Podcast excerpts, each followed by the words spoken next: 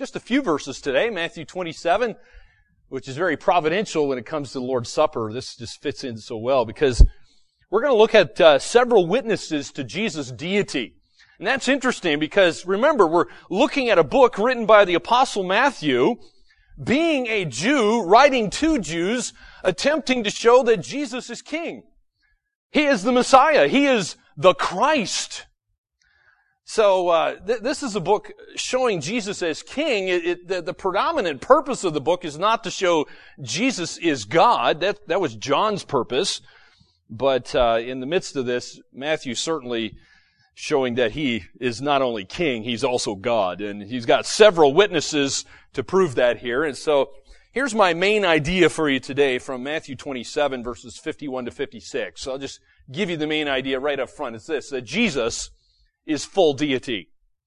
In other words, in Jesus Christ you find full deity. He is completely God. Completely God. So in Jesus we find two natures. We have His God nature and His human nature, both natures in one person, and by the way, it will remain that way for all of eternity.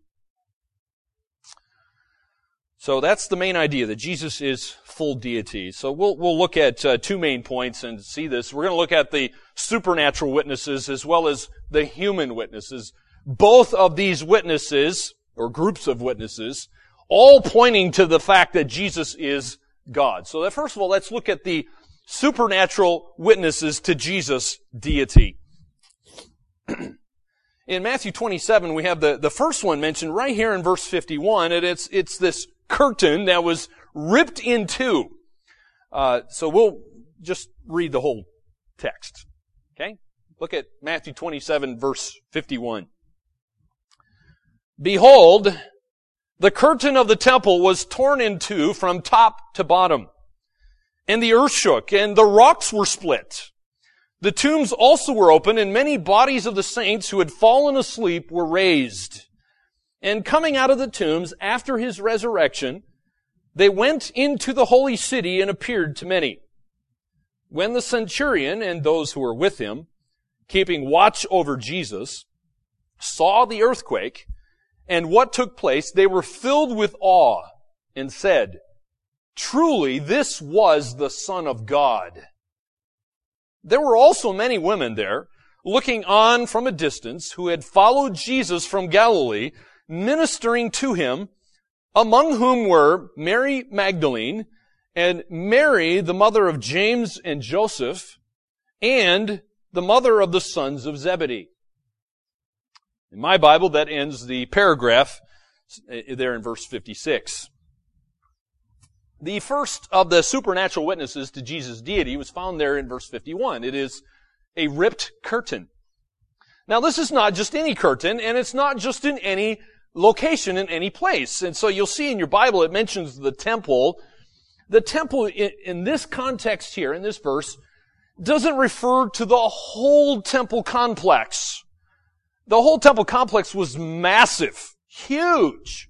And so what we're talking about here is just the, the inner sanctuary, uh, that, that holy of holies. There, in the little diagram there, you'll see on the left, is the holy of holies. And God had designed that, had very clear instructions. You can read that in your Old Testament. Inside that, that little room uh, was, of course, the Ark of the Covenant. And so this was a very special place. It, this is where God's symbolic presence dwelt.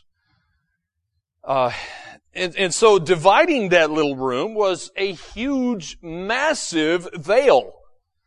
It was a woven veil. Uh, some, according to Josephus, by the way, who is a Jewish historian around this time period, he said this veil was, was approximately 20 meters tall, or, or 60 feet foot, or 60 foot tall.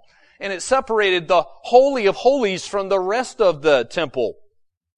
Josephus reported that this massive uh, curtain was predominantly blue with uh, very ornate decorating. This was not just any curtain. It was, it was very thick as well. Uh, I can't remember how many different kinds of woven thread they used, but there, there's no way that any human being or any group of human beings could have possibly ripped this curtain in two. And so Matthew says the curtain was ripped from top to bottom. Remember, this thing's like 20 meters tall. It's huge. Uh, you'll see a little uh, picture. Uh, well, it's hard to see, but somebody's given a little graphic there. You'll see on the screen. But this thing, again, top to bottom.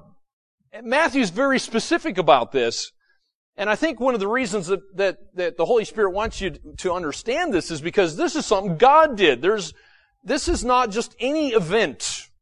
This isn't ripped from the bottom, like, you know, human beings could have done that, but this is top to bottom. And so this is also filled with great spiritual significance. For example, the veil, you have to understand, it pointed to this enormous gap, this gulf that existed between the holy God and sinful creatures. And so God had designed in the Old Testament that it was only once a year, once a year, and even uh, uh, one day out of the year, and, and only for a very short period of time within that one day of the year, that the high priest, he's the only one who is allowed to go into that Holy of Holies. And he would go in on the, what was called the Day of Atonement, to sprinkle blood on the altar, and he did it for the sins of the people. And it was, it was just a very brief period of time. And because, just like God's presence in the Holy of Holies, even that special sacrifice itself was only symbolic. It couldn't actually take care of their sin once and for all. And so the ritual had to be repeated every year, every year, every year, and every year. And so it, it, it was, what was it doing? It was anticipating the Lamb of God who would come to take away the sin of the world. It, it was anticipating the true sacrifice for sins that, of course, was dealt with by Jesus Christ. Well, specifically, this, this ripped veil teaches at least three things, at least three things, and I want to highlight these for you. Number one, the old ta- or the old system of offering sacrifices year by year was over. Praise God. It's over. Imagine, put yourself in their sandals. What would it be like for you to, you're not used to this, but imagine every year, often coming, coming, bringing a sacrifice that cost you dearly. It had to be an unblemished sacrifice, coming and shedding the innocent blood of a, of a lamb. And so this old system of, of offering sacrifice year by year was over when, when Jesus died on the cross. And so the priest, by the way, uh, I don't know if you ever thought about this, here, know, they, they knew that that Holy of Holies was a very special place. Imagine if you were ministering in the temple there, and uh, you knew that only the high priest was allowed to go in and sprinkle the blood on the, the, the mercy seat there at the Ark of the Covenant. And, and you're there ministering in the temple and all of a sudden this temp, this this veil in the temple's just ripped in half. I, I would imagine if I was in their sandals, I would have thought, oh no, I'm dead. I'm dead. God's gonna kill me. That's probably what I would, would have been thinking. And, and to their astonishment, they, as far as I know, they all lived. And, and, as far as I know, the priest probably went back and sewed that veil back together and, and kind of just went on their normal way of their traditional religious practices. But in the sight of God, that old age had ended and, and, a new age had begun, as this little graph on, on the screen might, might be helpful. Hard to see, but um, uh, we, we hope you understand one thing, that God was doing amazing stuff through Jesus Christ. So that God rips that veil in half from top to bottom, and it was showing that the, the old system of of the offerings, those sacrifices was done. Because Jesus completed it. It showed a lot of other things as well. Number one, the, the New Age uh, is just embracing that there's unity in Christ. There's no longer this division of Gentiles and Jews. In, in Christ's church, within His body, we're all made one. So it's no longer Jews and Gentiles. It's no longer slave, the slave and the and the free man or you know, the white man and the black man. It's, it's, there, there's, there's no, ra- you know, ethnicity division or social standing divisions or, um, you know, none of that sort of stuff anymore. In fact, the Bible says this idea quite well in Ephesians 2 verse 14. Look at this. For Jesus is our peace, who has made the two one and has destroyed the barrier, the dividing wall of hostility by abolishing in his flesh the law with its commandments and regulations. His purpose was to create in himself one new man out of the two, thus making peace. And in this one body to reconcile both of them to God through the cross, by which he put to death their hostility. So the Old Testament sacrifices, that old system, the old covenant, is done away with in Christ. Number two, what is this ripped veil teaching us? Well, Jesus' offering of himself was the perfect and final sacrifice. So nothing more needs to be done or can be done to reconcile sinful men and women to God. That's beautiful. Absolutely beautiful. My friends, Jesus' sacrifice, I hope you understand this, was a real sacrifice for sin. A real sacrifice. It wasn't a symbol. It wasn't just symbolic. It, it wasn't just pointing forward to something else like the Old Testament sacrifices did. And so, in that Old Testament system, they would come and continually make sacrifices which could never, never atone for their sin. Never reconcile themselves to God. And so the previous sacrifices pointed forward to the, the atonement that Jesus Christ made. And so Jesus, what he did is he put away real sin by his real death. He had a real death. I hope you understand that. He is human after all. He really did die. Uh, and so to suggest that anything more is then necessary for our salvation is actually denying one of the five solas of the Reformation. During the Reformation, they have these solas, or what we would call onlys. In Latin, it means only. And so it's really denying Christ alone. Uh, which was a slogan which the reformers uh, they they really expressed that to to show the completeness, the sufficiency of Christ's work. I hope you understand this that there was this, this understanding in Catholicism that Christ wasn't sufficient. And so that's why there was all this other stuff you had to do. You had to do penance, you had to do baptism, you had to do good works, and, and all these other stuff, and, and you had to go to mass all the time, and, and so forth, right?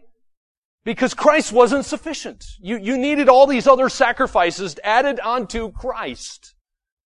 And so that's why the doctrine of Christ alone was again clearly taught from the scriptures.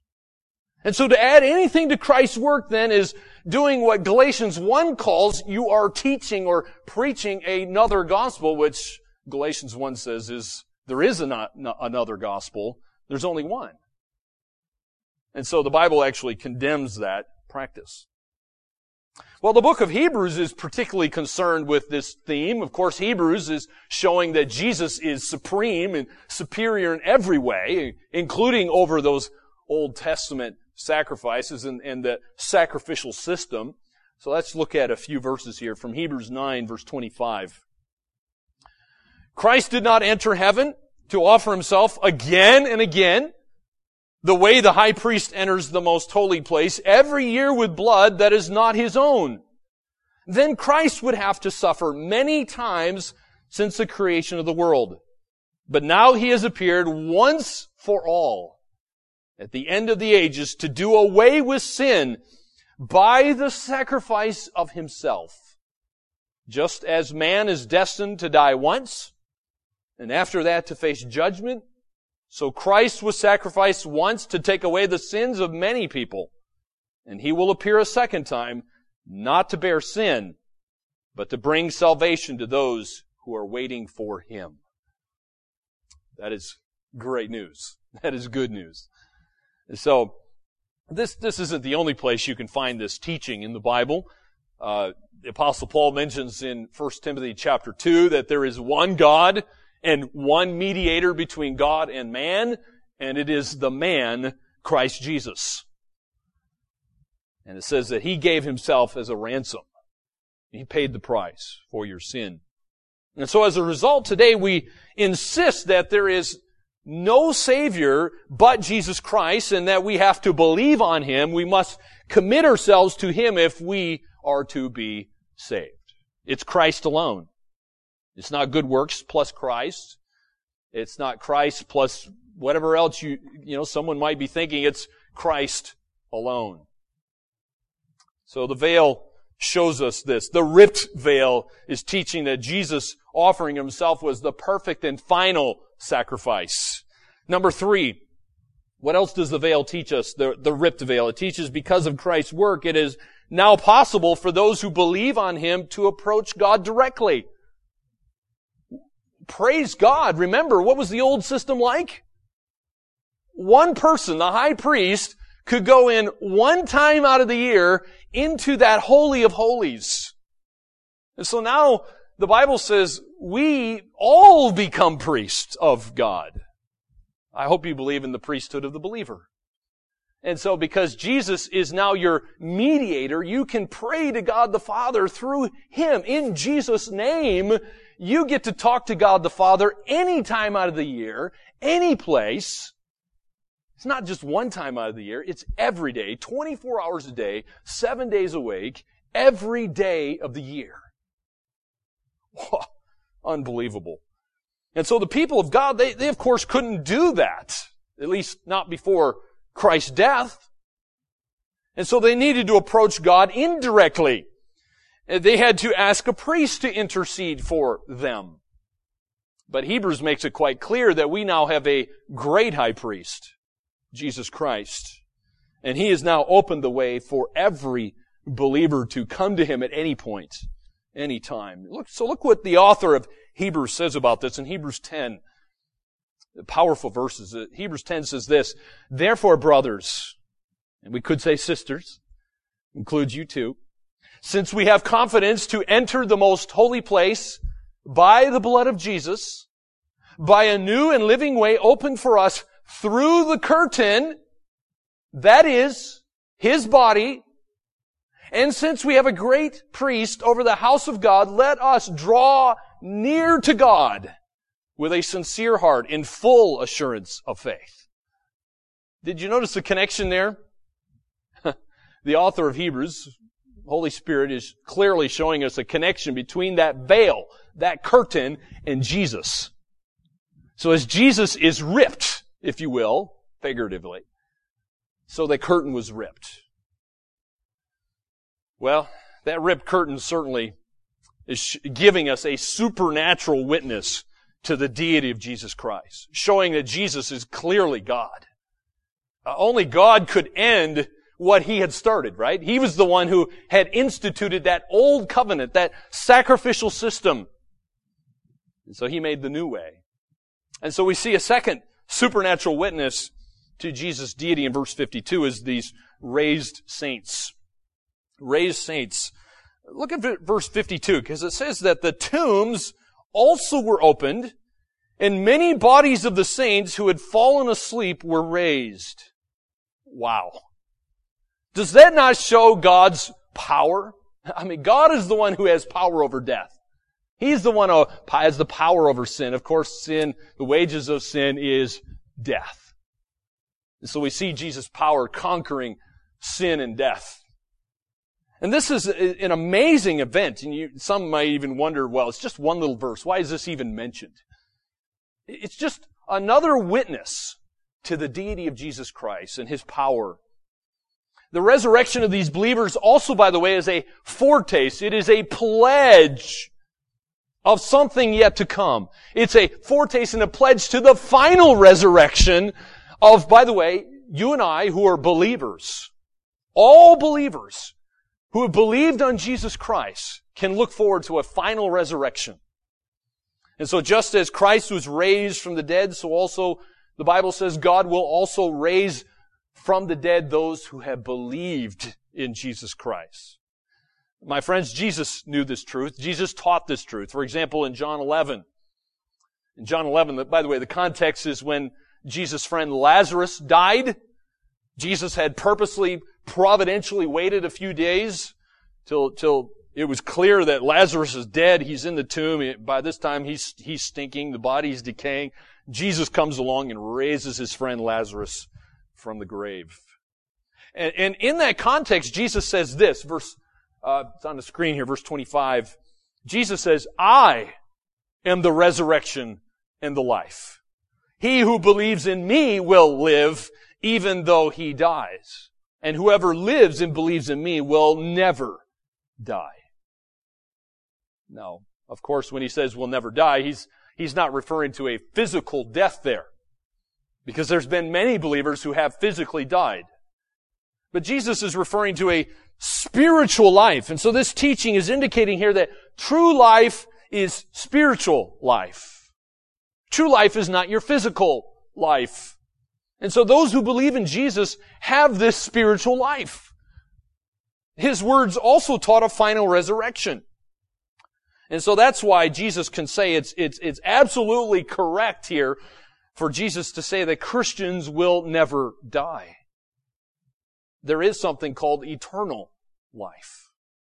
All this is possible, of course, because Christ experienced death for you. He absorbed God the Father's wrath. He bore your penalty for you. And so by raising some of these believers to life at the time of Jesus' death, your God is indicating that this is the destiny of all whose faith is in Jesus Christ as Savior. We love 1 Corinthians 15, the great chapter on the resurrection. Here's what uh, the apostle Paul wrote to the Corinthians in 1 Corinthians 15 verse 20. Christ has been raised from the dead. And, and notice what Paul calls Christ here. He calls them the first fruits of those who have fallen asleep. And by the way, falling asleep there, you understand that's figurative language showing they've died in Christ. They, they physically died, but we know that all believers ultimately have spiritual life, eternal life. It's just a temporary thing, like going to sleep. And so Paul calls him the first fruits. He's the most important of all who have died. The most important. That's why he's called the first fruits. And so Paul goes on to say, for as by a man came death, by a man has come also the resurrection of the dead. For as in Adam all die, so also in Christ shall all be made alive. But each in his own order. Christ, the first fruits, then at his coming, those who belong to Christ. So as Christ was raised from the dead, the Bible says we too will also be raised. Those of us at least who have put our faith in Christ alone. This doesn't mean that the resurrection of those who came out of the tombs at the time of Christ's death uh, was their final resurrection. You understand that, I hope. It wasn't their final resurrection. Probably, in fact, all those that God had raised at that time went on to die a second time. That's the assumption, anyway. Uh, but while theirs was not the final resurrection, it was a resurrection nevertheless. And it pointed to the day when all who are Christ will be raised by Him.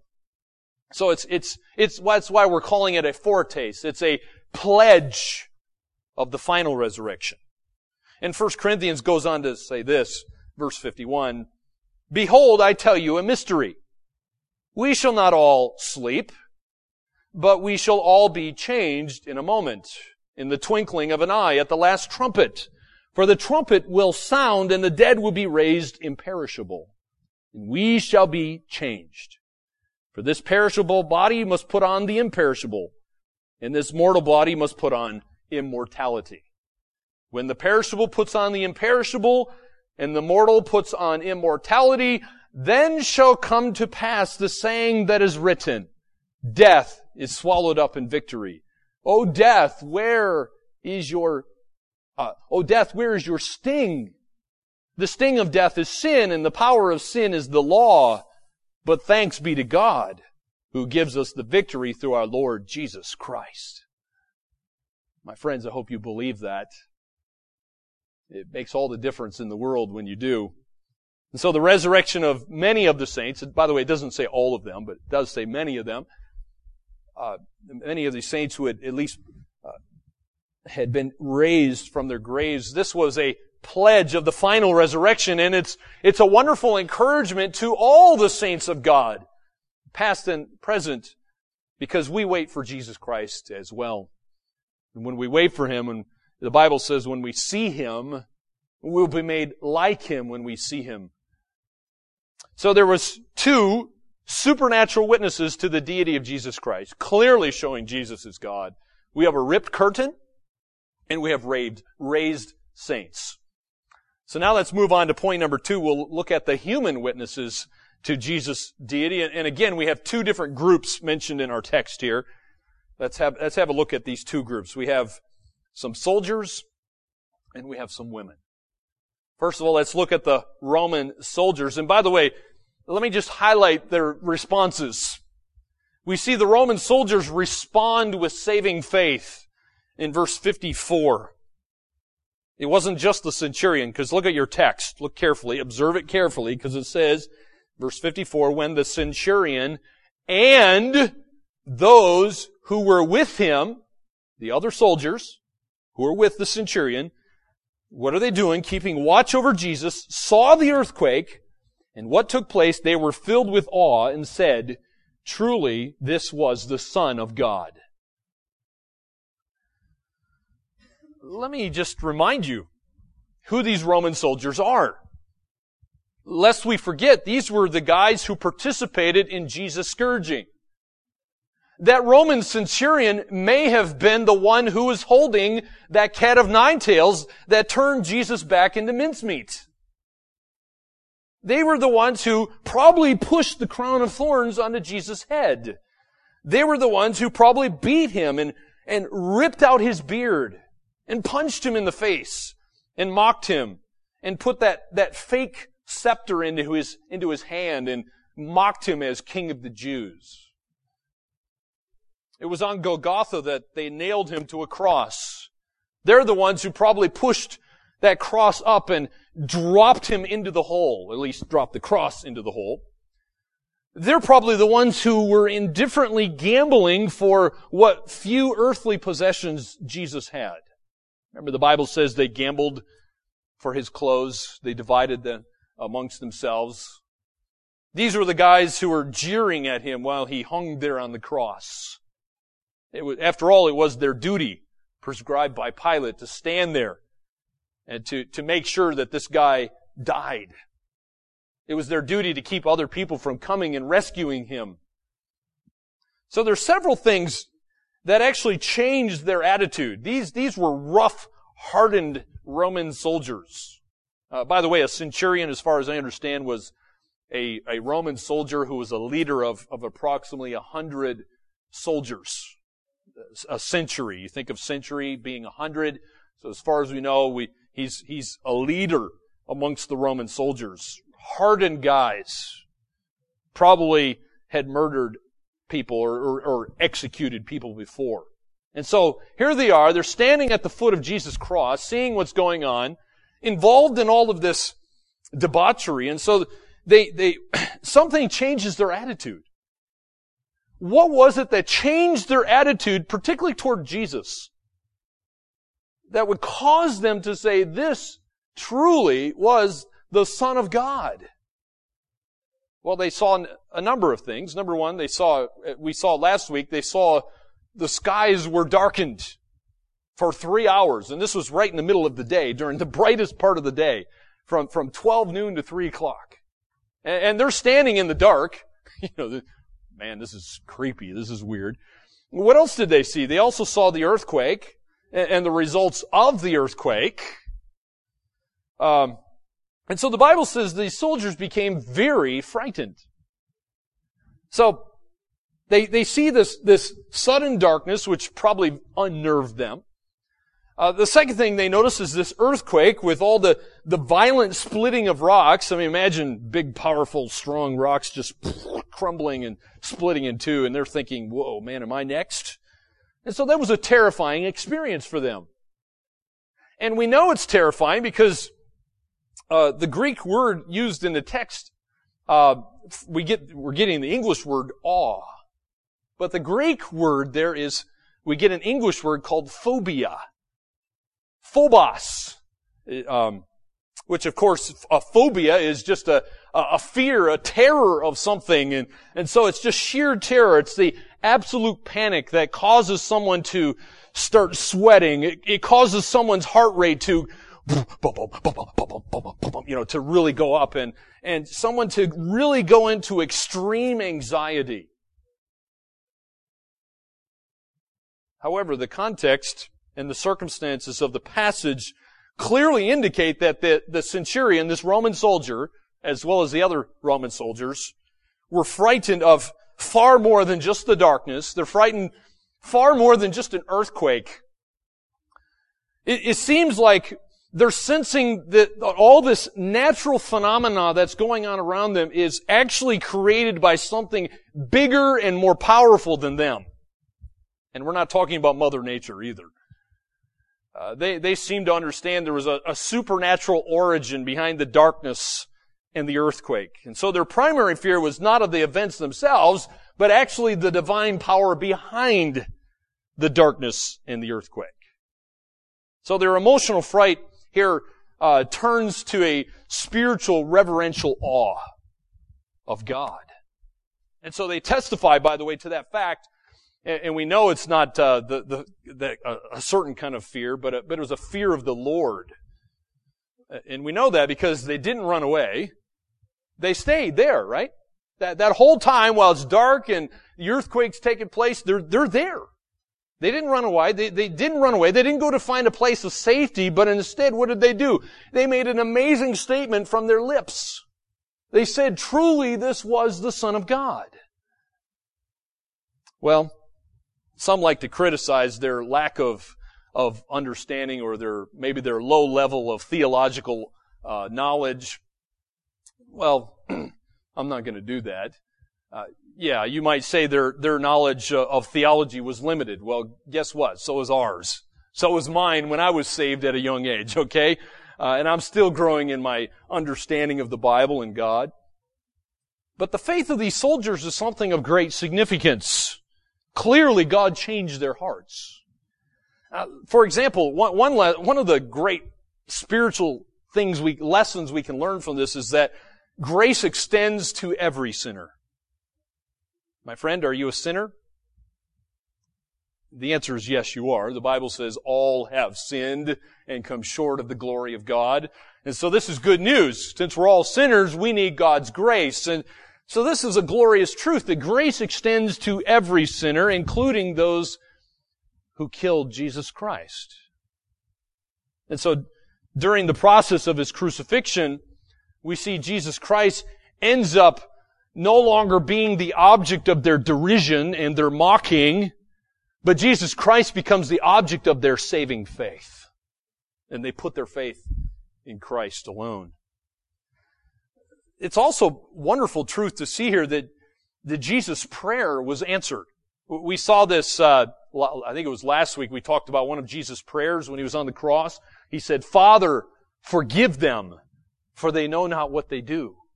So Jesus' prayer was answered in several ways. Remember the, one of the thieves on the cross next to Jesus was saved. Jesus said, today you will be with me in paradise. So Jesus' prayer was answered in that way. Jesus' prayer was answered as these Roman soldiers put their faith in Jesus Christ. Jesus, by the way, had said in John chapter 12, listen closely, he says, I, if I be lifted up from the earth, will draw all men to myself. And so Jesus was lifted up from the earth when he was on the cross. And so those very men who had literally lifted Jesus up off the earth and hung him on a cross were drawn to him in repentance and faith.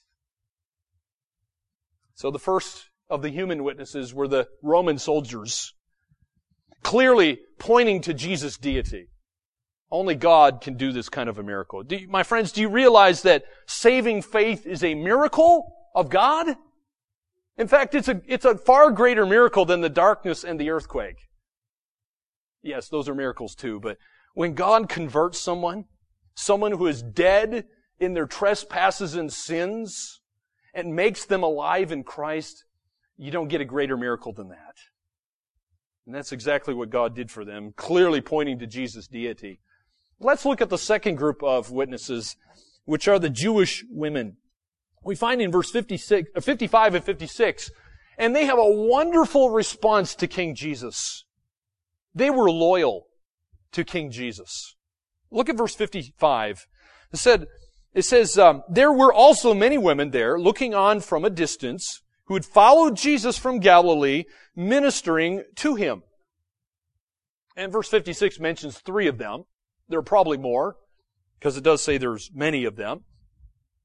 So, I don't know, 10, 12, who knows? I don't know exactly how many were there.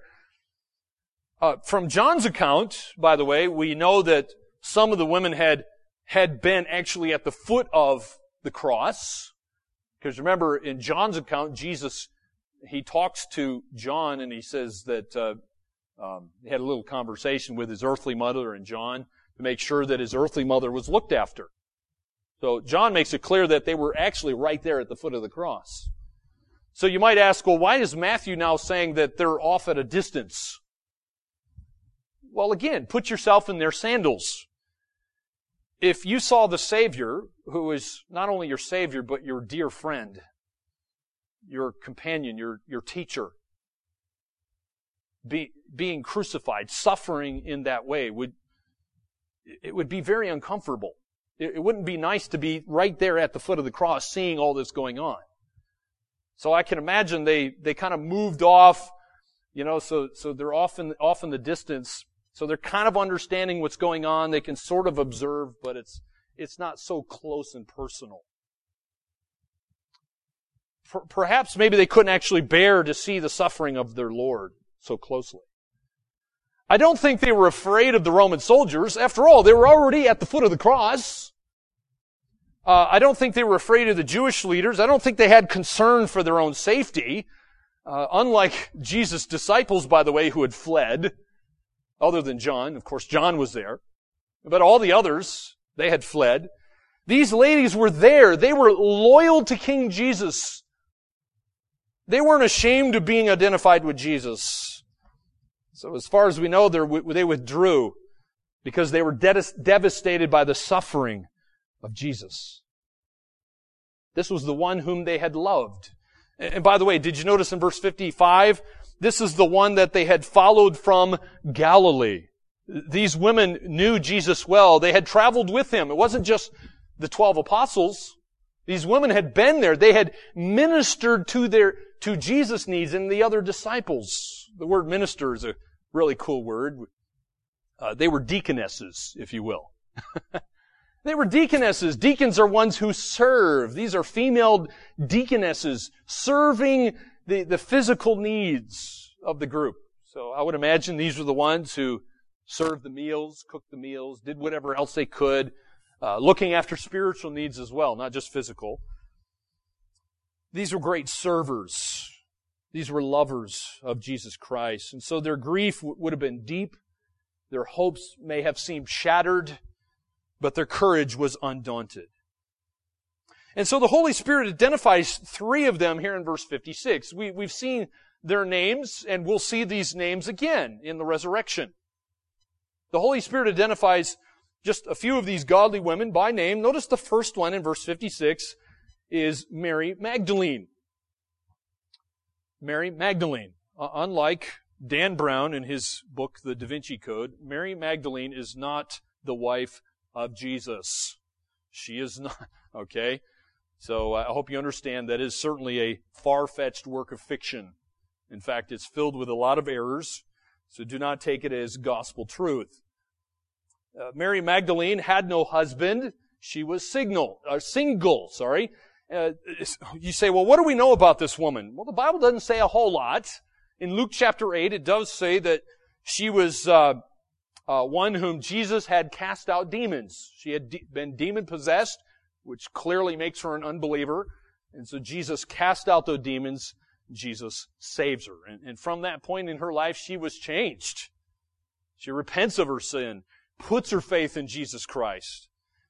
Uh, by the way, Magdalene is not part of her family name. Okay, so it's not it's not Mary being her first name and Magdalene being her last name. Now that's, that's not what it means.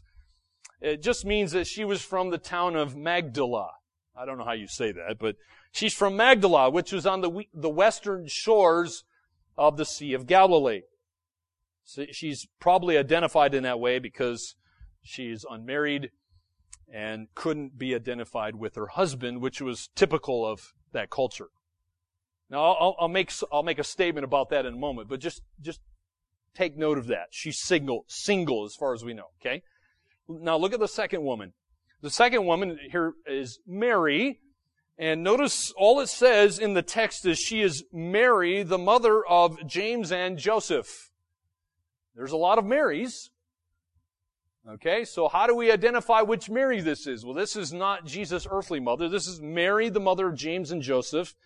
And, and by the way, this James here is James, who was one of the apostles, but it's it's not. Um, maybe it's not the one James you're thinking of. This is the the James that was commonly referred to as James the Less or James the son of Alphaeus, uh, which would obviously distinguish him from the other apostle James who was uh, a part of that inner circle.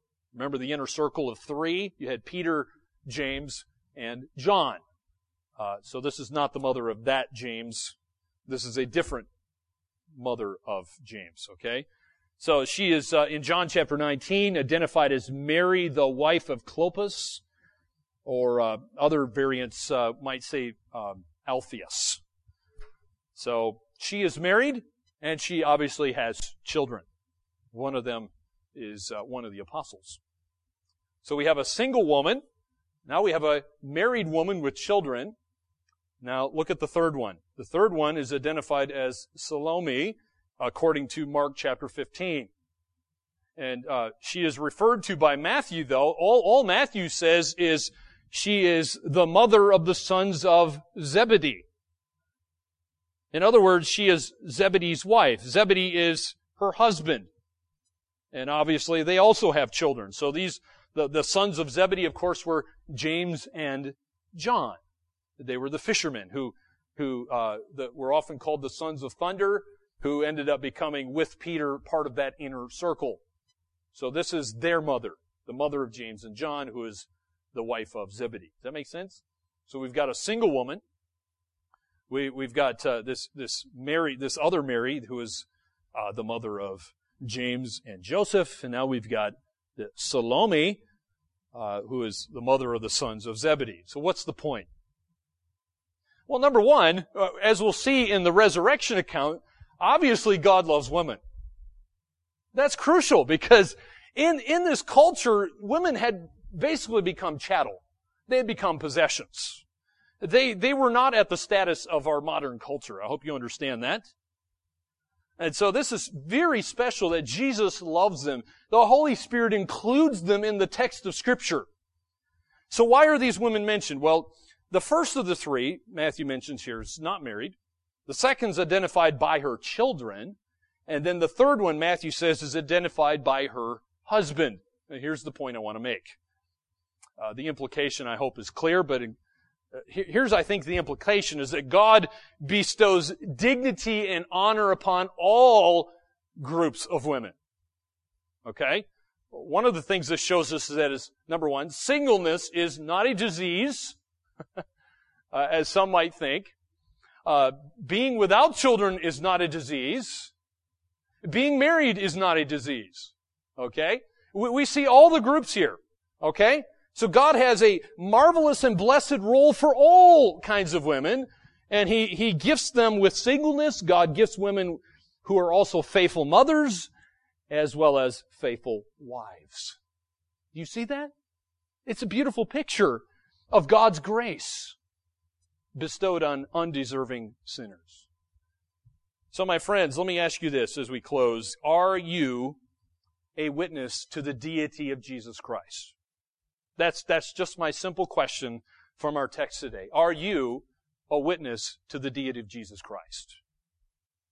And if you are, what kind of a witness are you? How are you responding to King Jesus? Now, in the, the witnesses for Jesus' deity, we had two of them, remember? Uh, I hope that if you're a believer, then you've already responded as the Roman soldiers. But my friend, if you've never put your faith in Jesus alone, the Roman soldiers' response to Jesus is appropriate. How did they respond? They responded with saving faith. They recognized that they were sinners, they repented of their sin, and they, they put their trust in Jesus. That is the only appropriate response to King Jesus. And so this is something that we must continually do, by the way. And I'm not saying continually get saved, but continually recognize that Jesus is your Savior. Believe that. He is the one who's paid for your sin.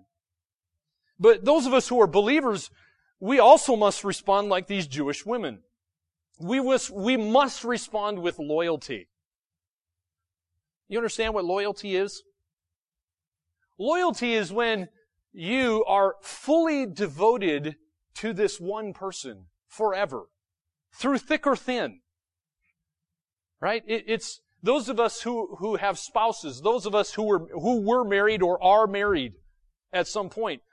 It, it's, it, it's kind of like those vows that you made to that one person. At least I hope you made some vows that were similar to the vows I made. When, when I was married, I vowed that this, this woman who was, who was going to marry would be my wife for as long as I should live. Through sickness and in health. Through, through being poor or rich. Through good times, bad times. It, it didn't matter. I would be faithful to her. Devoted and faithful to this one woman. There wouldn't be multiple women. There wouldn't even be pictures of other women. But I would be devoted to her. Loyal to her. There would be no other woman who would come between her and me. The only one higher than my spouse would be God, of course. He is the one we must love with all of our heart, our soul, our mind, our strength. And so loyalty, you understand, is, is not conditional. It's not fluctuating. It's, it's something where you say, I will be this way and do this. No matter what, come what may. Have you made that decision? Are you continually making that decision? Come what may. Right? Jesus is king. The king is coming again. The king is here living inside all believers as the Holy Spirit in 1 Corinthians 6 says he, the Holy Spirit comes and resides within us. We, believers, plural, are cor- or corporately speaking, are the temple of the Holy Spirit. So the good news is, my friend, you can respond in loyalty. You should be loyal to King Jesus. Are you? Let me encourage you. I know, like me, my loyalty wanes, wavers. It's not where it always should be. The good news is, my friend, you can come to this God who loves you. Just as the prodigal's father was waiting, longing for his son to return. The good news is God is just and faithful and will forgive you of your sins and cleanse you from all unrighteousness. And so when we waver, when we fall, the just man falls, but the Bible says he gets back up. He falls seven times. He keeps falling, but he keeps getting back up. That's the just man. You're not going to be perfect in this life. But my friends, don't just lay down and give up. Don't lay down and give up. Go on. Stand up. Be loyal. Stand for King Jesus, come what may. By God's grace. Would you do that?